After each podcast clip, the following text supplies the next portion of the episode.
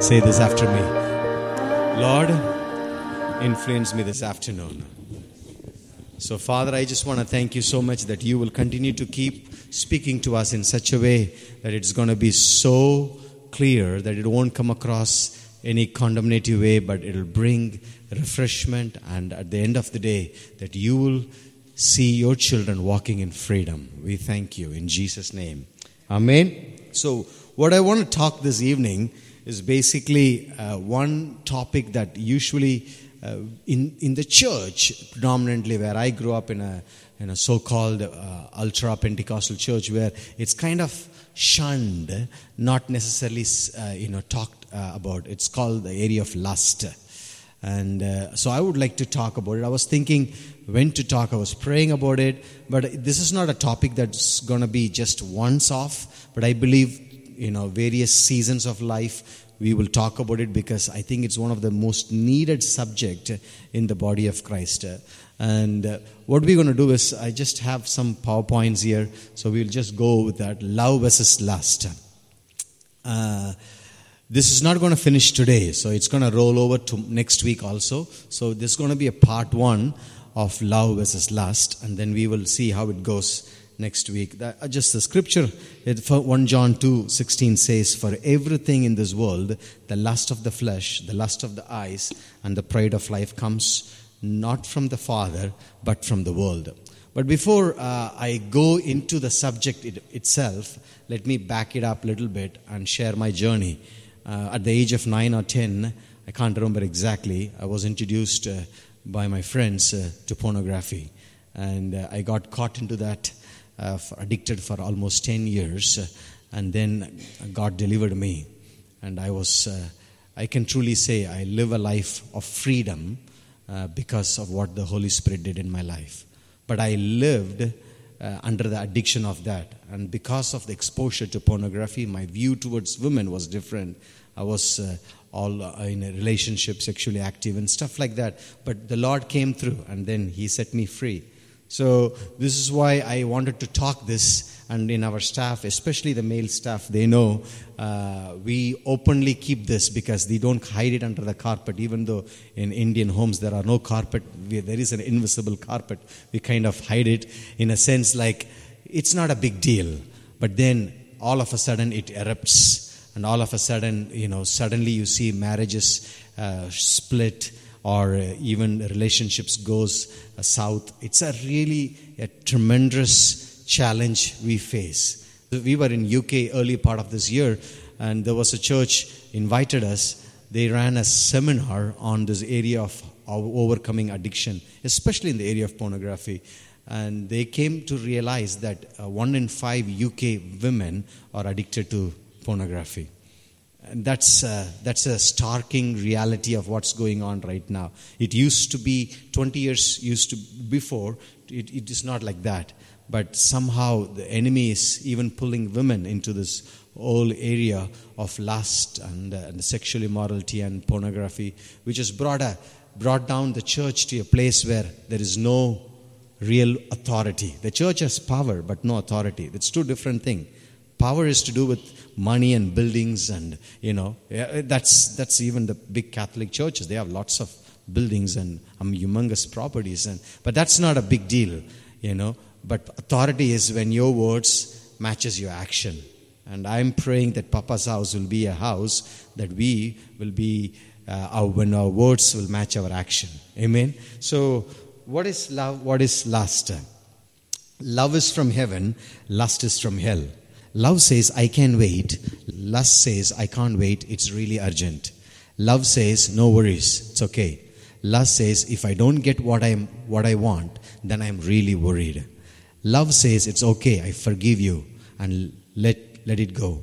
Lust says, I am not satisfied until I get it. Love says, let me give you some space to breathe. Lust says, no, no, no, it's not possible. I will keep smothering you until I get what I want. And we need to really talk about it, address this with no shame. Why? Because ignorance is, if you're taking notes, write it down. If you're not taking notes, write it down. Ignorance is generational. Because in the Hindu culture, we think ignorance is a bliss. It's kind of like, oh, it's the more you don't know, the better you are. But I think the more you don't know, the more chances you're going to fail. And so ignorance is generational. For example, when you take about the topic of lust or sex, uh, religion shuns it, world celebrates it, kingdom empowers it. What does the religion do? If you go to your religious organization or any place you go and say, hey, you know what, uh, I'm battling with this lust, they will say, hmm, you cannot be, how can you be called uh, John Mark and then you have this problem? They will shun you, they will shame you, they will uh, make you feel like you are the worst sinner in the world. But this guy will be having a problem with gluttony, which is commonly accepted in the church. Or self pity, which is also commonly accepted, or unforgiveness, which is also commonly accepted in the church. But whenever a guy comes and says, Hey man, I'm dealing with this challenge, it shuns it and they will look down on you as if like you are you're rotting you're going to be rot in hell. But then if you go to the world the world will say hey man only one life just celebrate it. There's no future. Just spoil yourself. Get wasted. Have you heard the term? You know i'm just getting wasted. And literally they do get wasted. That's how they do that you know. It's part of life. But i believe kingdom in other words they don't shun it or celebrate it. They empower it. In other words the very design of sex it's from god. God designed sex. Imagine god didn't ask us to lay an egg and every two hours you have to sit on it. So we think oh man let's not talk about this from devil because that's how religion has brought shame into it so we never talk about it. So but the world you say is all sorts of nonsense because the first thing you will encounter about any subject is how you're going to judge the rest of the matter so at nine or ten years old, I can't pinpoint exactly, I was exposed to this whole area of sex through pornography. So every time when I view, I viewed through that goggles. So I need the help of the Holy Spirit to remove those things and wear His perspective. So I went to church, they said they demonized me. I went to the world, they celebrated me. But until I came to the kingdom, I got a real empowerment. So I really want to open this subject in a such a way that we don't have shame about it. That I just wanted to talk a little bit about love because there are five types of love. Uh, we will talk about it next week, but I'm just going to give you a preview. You can write it down. The first one is God's love for God because God so loved Himself, He gave His Son. So, so God enjoys Himself. You can't say God is bored, so you don't know what to do. All the three of them got into an argument, so let's say, let's make a mankind and throw some suffering into that, and then we will go and play a hero game, and, uh, and then finally they're all going to come and sing Kumbaya.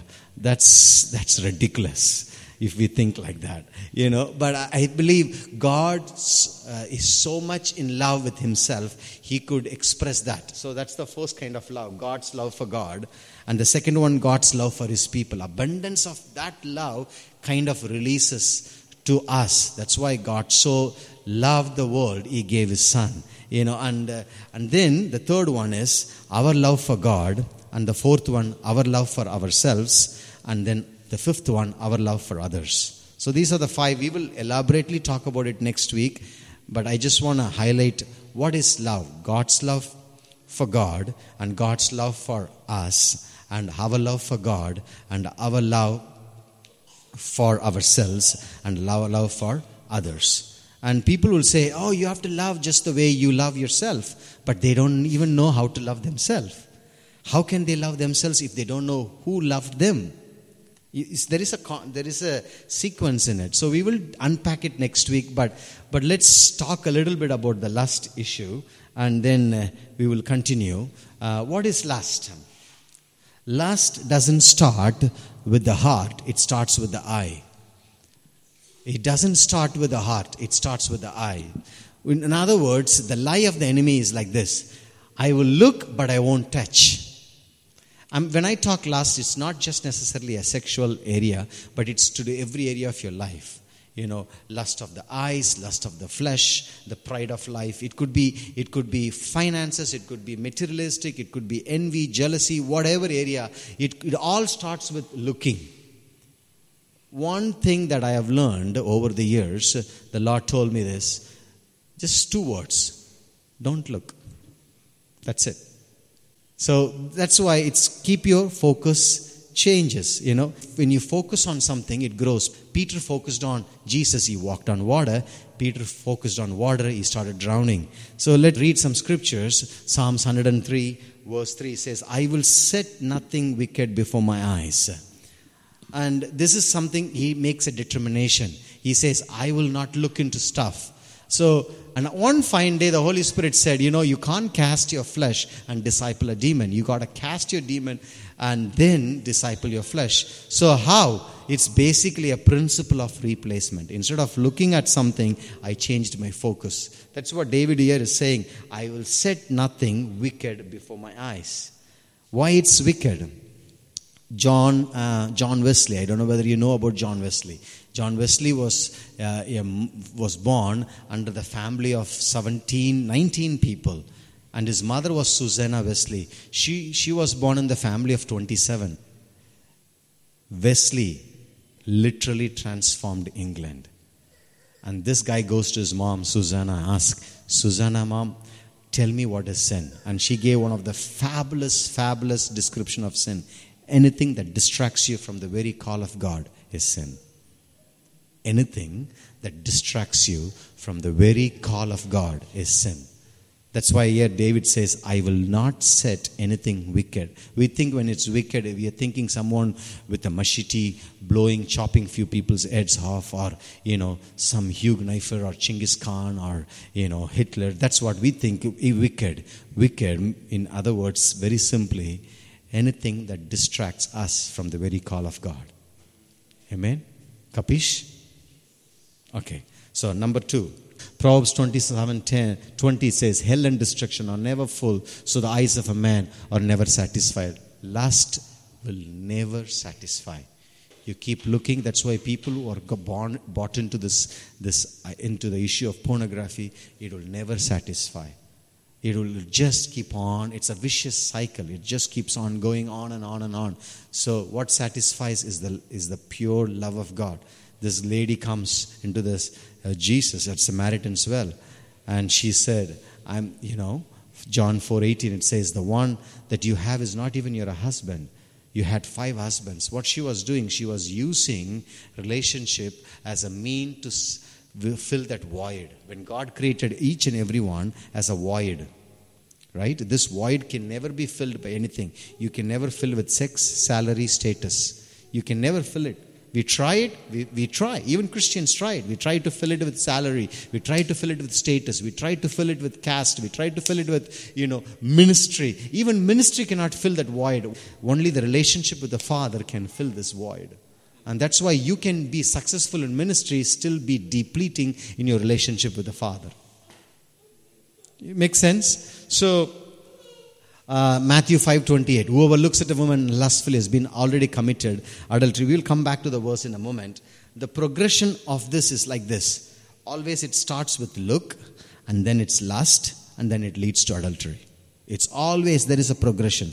The trajectory is towards upwards. It's always like this: look, lust, adultery. So the guy you suddenly you hear, oh, this pastor did a sin it's not just he woke up one fine day and he ran away with, a, with an accountant. It's not like that. It's always a small, small, small, small doors he has opened. That's why the Bible says, give no room to the devil. Give no foothold to the devil. In other words, you just, if you just compromise now, little by little, it'll just grow in your life. Right?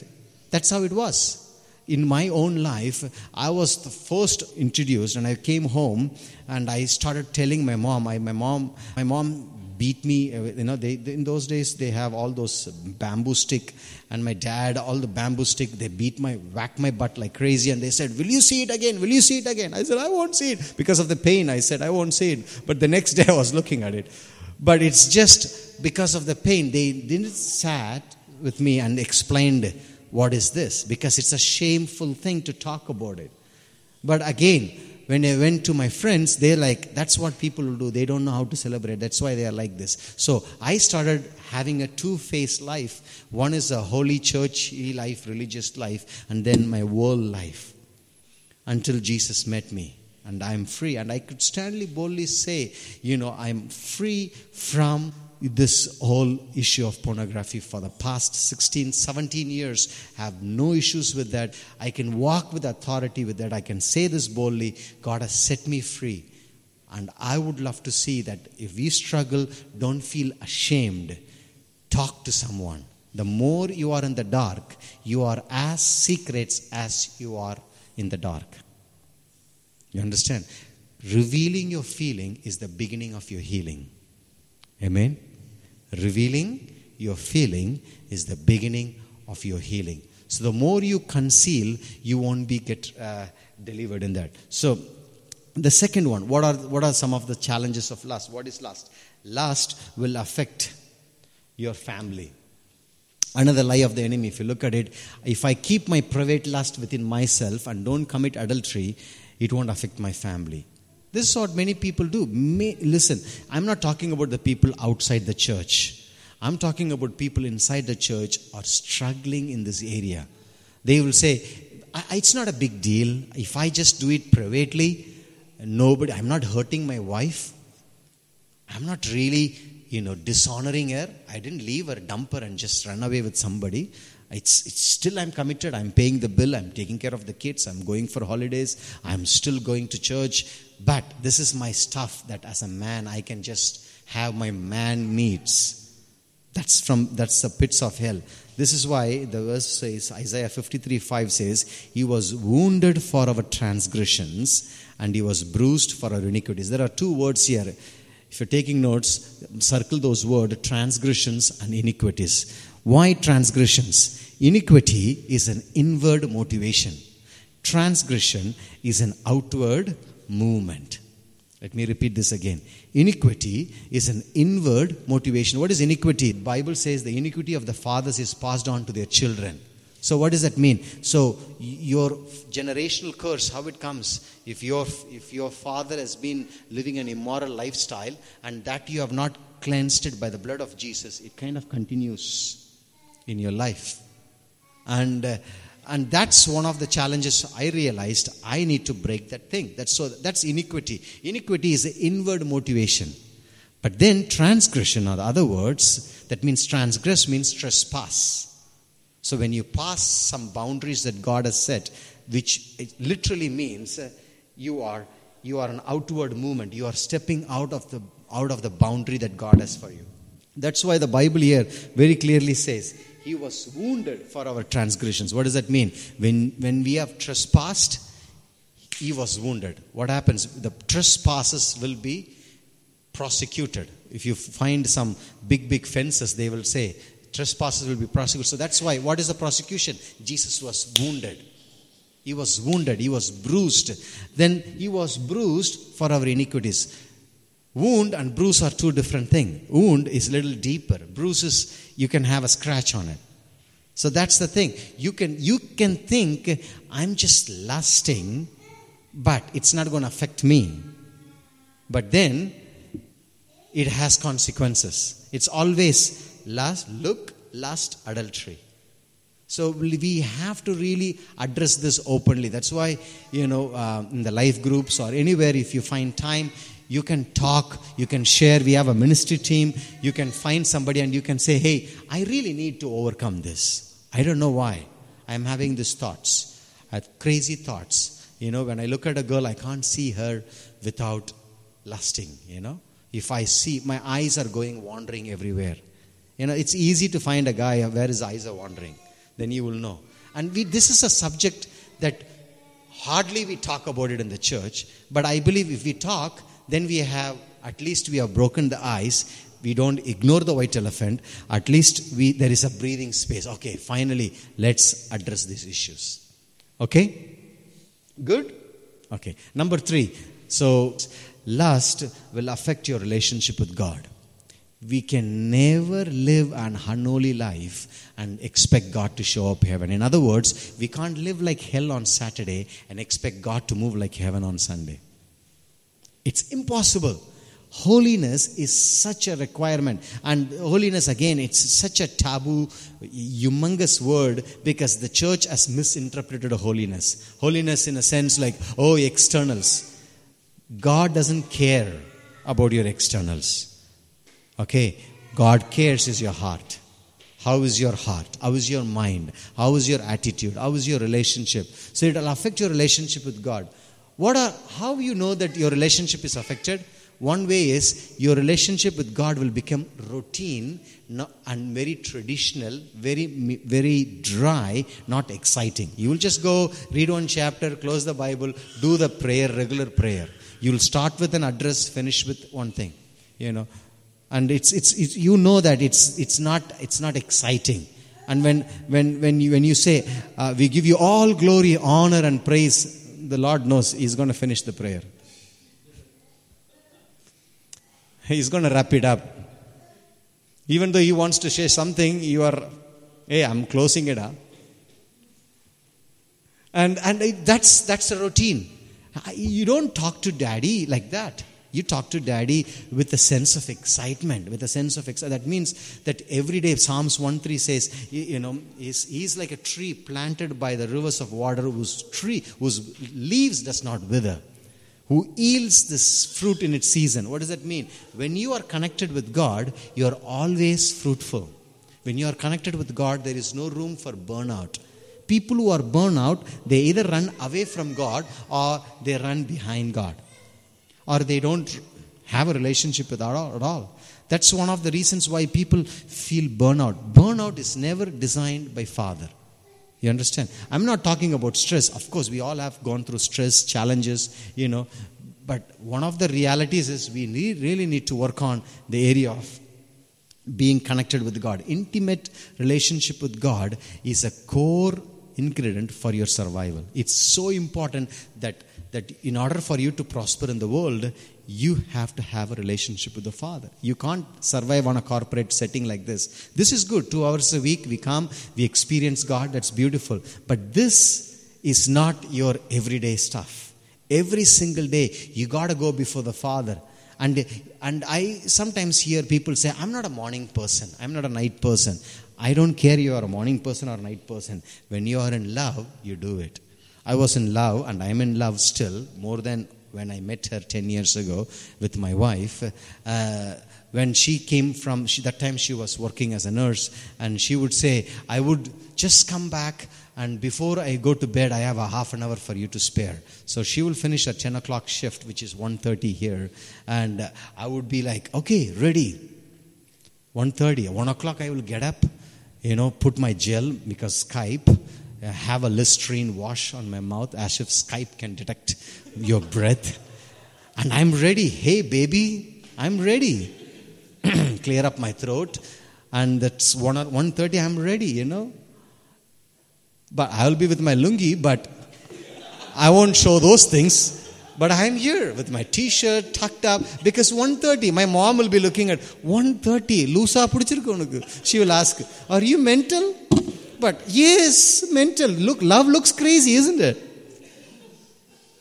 But that's the reality. Like, but when we when it comes to relationship with the Father, we're like, ah, it's so boring. It's so, you know, it's so challenging. But that's why I say, you know, when when you are connected with the Lord, these things will actually it won't be a big challenge. So to have sexual impurity, impurity means you have also other stuff going on like lie, deception, manipulation, control, doubt, fear, unbelief. And Hebrews 12 14 says, Make every effort to live in peace and with everyone and to be holy. Without holiness, no one can see the Lord.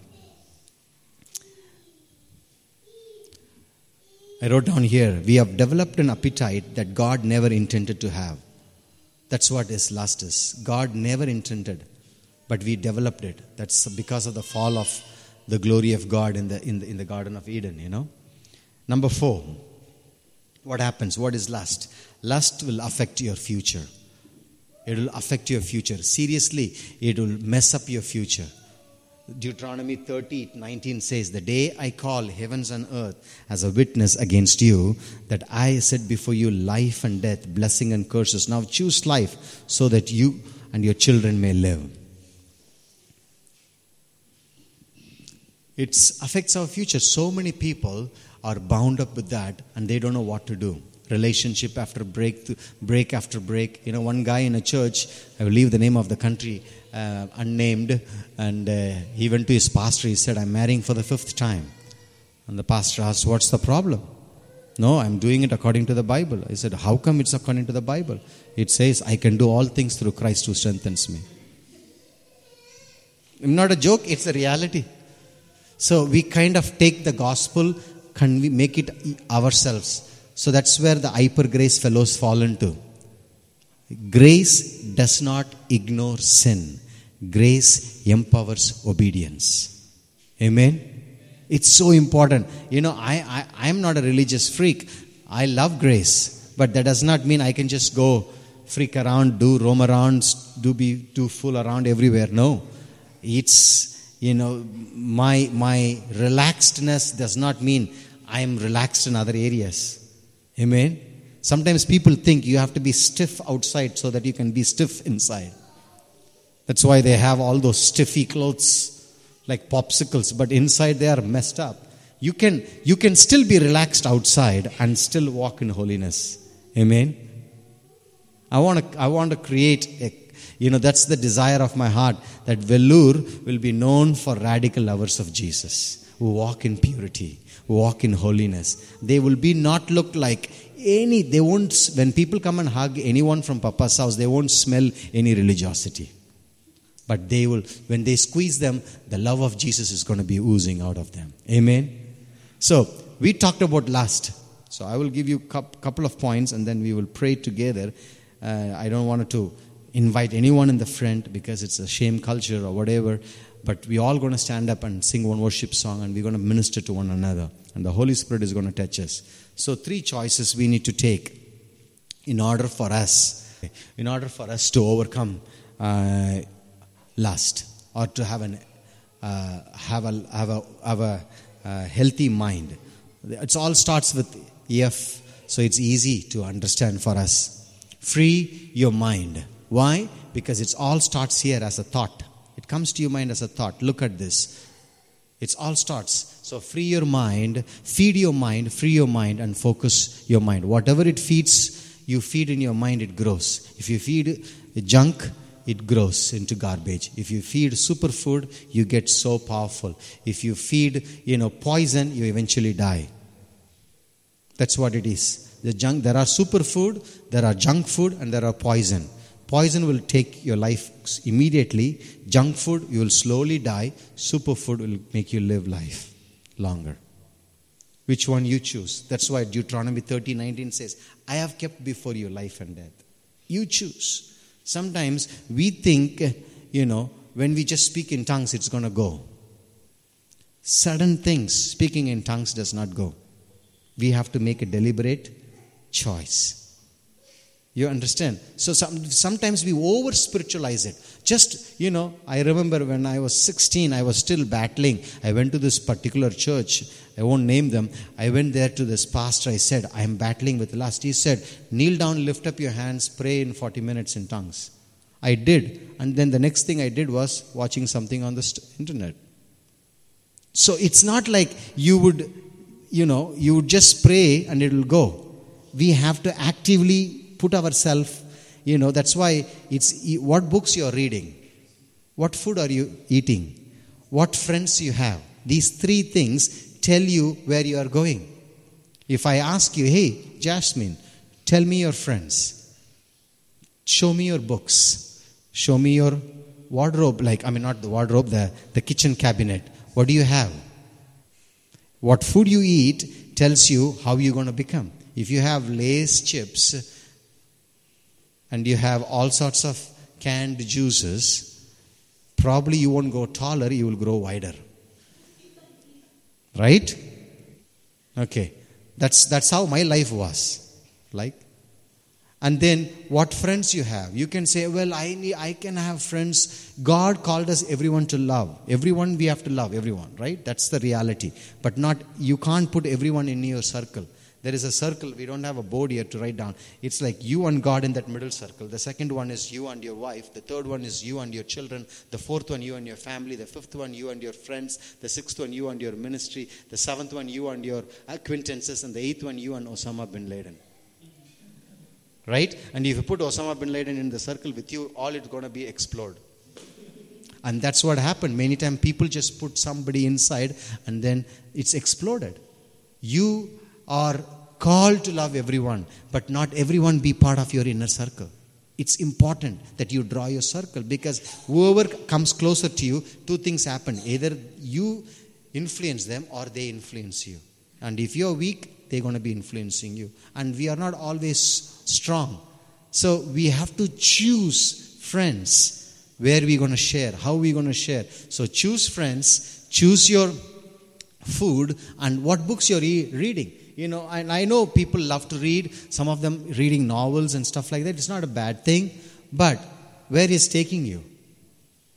Where is it taking you? Is it taking you closer to Jesus? You know, read stories, read stuff that can really take you one step higher. You know, when I was in 2015, and now I'm looking back in in being in 2017, looking back at 2015, I should say, Lord, I thank you that in those two years I read like these books that help me get. And people sometimes say, I never read any book, brother, only Bible. Okay, but why you are still depressed if you read just Bible? That's a mean way of saying despising the wisdom of the others. You understand? That's not how the a kingdom person talks kingdom person looks at the diamond in everyone and take, you know, celebrates that. So those are the three things. Feed your mind, and the second one is free your mind. You know, just how do you free your mind? The Bible says in Romans 12, which says, renew your mind. Renew your mind. Be connected with people that can speak life to you. If you hang out with in a salon for a long time, eventually you're going to get a haircut. That's the reality. You can't go to a pub and say, I'm going to just drink orange juice. That doesn't exist. My, your friend will say, Orange juice is not good. Just add a little bit of vodka. It'll make you better. You will be strong. Look how cold it is. You, do you want to feel warm? And then you end up going drinking orange juice, but came out drunk, get wasted. That's why you have to find intentionally. These are things God has given us you know, I don't know, 5 billion cells, I don't know. There's so much stuff inside God has given in your brain. You have to use that. That's what I like what Ravi, Dr. Dr. Ravi Zachariah says. You know, uh, if I have a lot of money, I would take an helicopter and draw a big, uh, you know, that, you know, words where you can fly over and you can draw. Let the Christians think. You know, sometimes we, we Christians, we don't think. We think it's just spirit is important. But sometimes spirit is important. Yes, true. We, we do. We are a spirit being. We have a soul. We live in a body. That's true. But sometimes we need to use our mind. We need to exercise wisdom. We need to connect with people. We need to share, hey, how I can free my mind, transforming myself by the renewing of my mind. You know, so that we can connect with people, share, hey, this is my challenge. How can I grow? You know, be part of a group be part of somewhere that can take you one step further. Third one is focus your mind. In other words, eh, you pay attention to what your needs are and, and, and pay and feed that. You know, if, your if your mind is craving for certain thing, usually it's a loneliness. You know, it's a sub product that makes you feel like, you know, I was I was in the ministry, but I was also very lonely. So what I did was I started taking food as a substitute. We have to deal our flesh. We can't cast our flesh and disciple the demon. It's impossible. So, those are the three things. You may ask this okay, how do I really know this is the challenge for me? This is a lust that's really battle for me. It starts always like this it starts with a desire. And the second one, it starts with a doubt. Third one, then it becomes a deception. And fourth, it becomes a disobedience. It all starts with a desire. Hey, that's how Eve, she looked at it, it was looked good, it's a desire. Then the devil asked, do, do you really think God said not to eat it? And she said, God said not even to touch it. God didn't say not to touch it. It was Adam's fault not to communicate properly. You understand? So it's a doubt, desire, doubt, and then deceived. Deception is very much deceiving. and then deceive it. Once you are deceived, you live in disobedience. That's why people who are deceived, you tell them, hey man, this girl is not for you. They won't never. They will they will say, No, this is the girl, Lord. This is the Lord gave me this girl. No, we, we tell them, hey, this doesn't work. It's not work for you. You know, I remember I lived like that. You know. But listen, my point is this I was under deception. And that deception, I lived in disobedience. And I tried to convince everyone that I am walking in the ways of the Lord. When you are in deception, nobody, everyone is wrong except you. That's, that's how deception says. Everyone is wrong, you are right. But that's, that's why we have to really overcome this, these four stages. And what happens when we walk, which starts with a desire, then into your doubt, then deception, then finally disobedience. What happens when we go through this? Finally, we live a lifestyle of defeat. That's it. We live a lifestyle of defeat. And sadly, many Christians live a defeated lifestyle. But actually, God has called us to live, to, to make the enemy defeat, no feet, defeated. Amen. But we are living a defeated lifestyle. That's why the world looks at us and say, "Oh, you are saying you are a Christian, but you are as messed up as me. You are as broke as me. You are as sinful as me. In fact, I am actually a little better than you. On the top, you are depressed. I know you, need your God." This is the reality. That's why the pews are empty, pubs are full. I don't know whether you watched the movie uh, Sister Act. It was a very old movie that came, and, and the Whoopi Goldberg, she says, why the church is empty and the pubs are full? Because the church, they present the real thing in an unreal way. And the pubs, they present the unreal thing in a real way.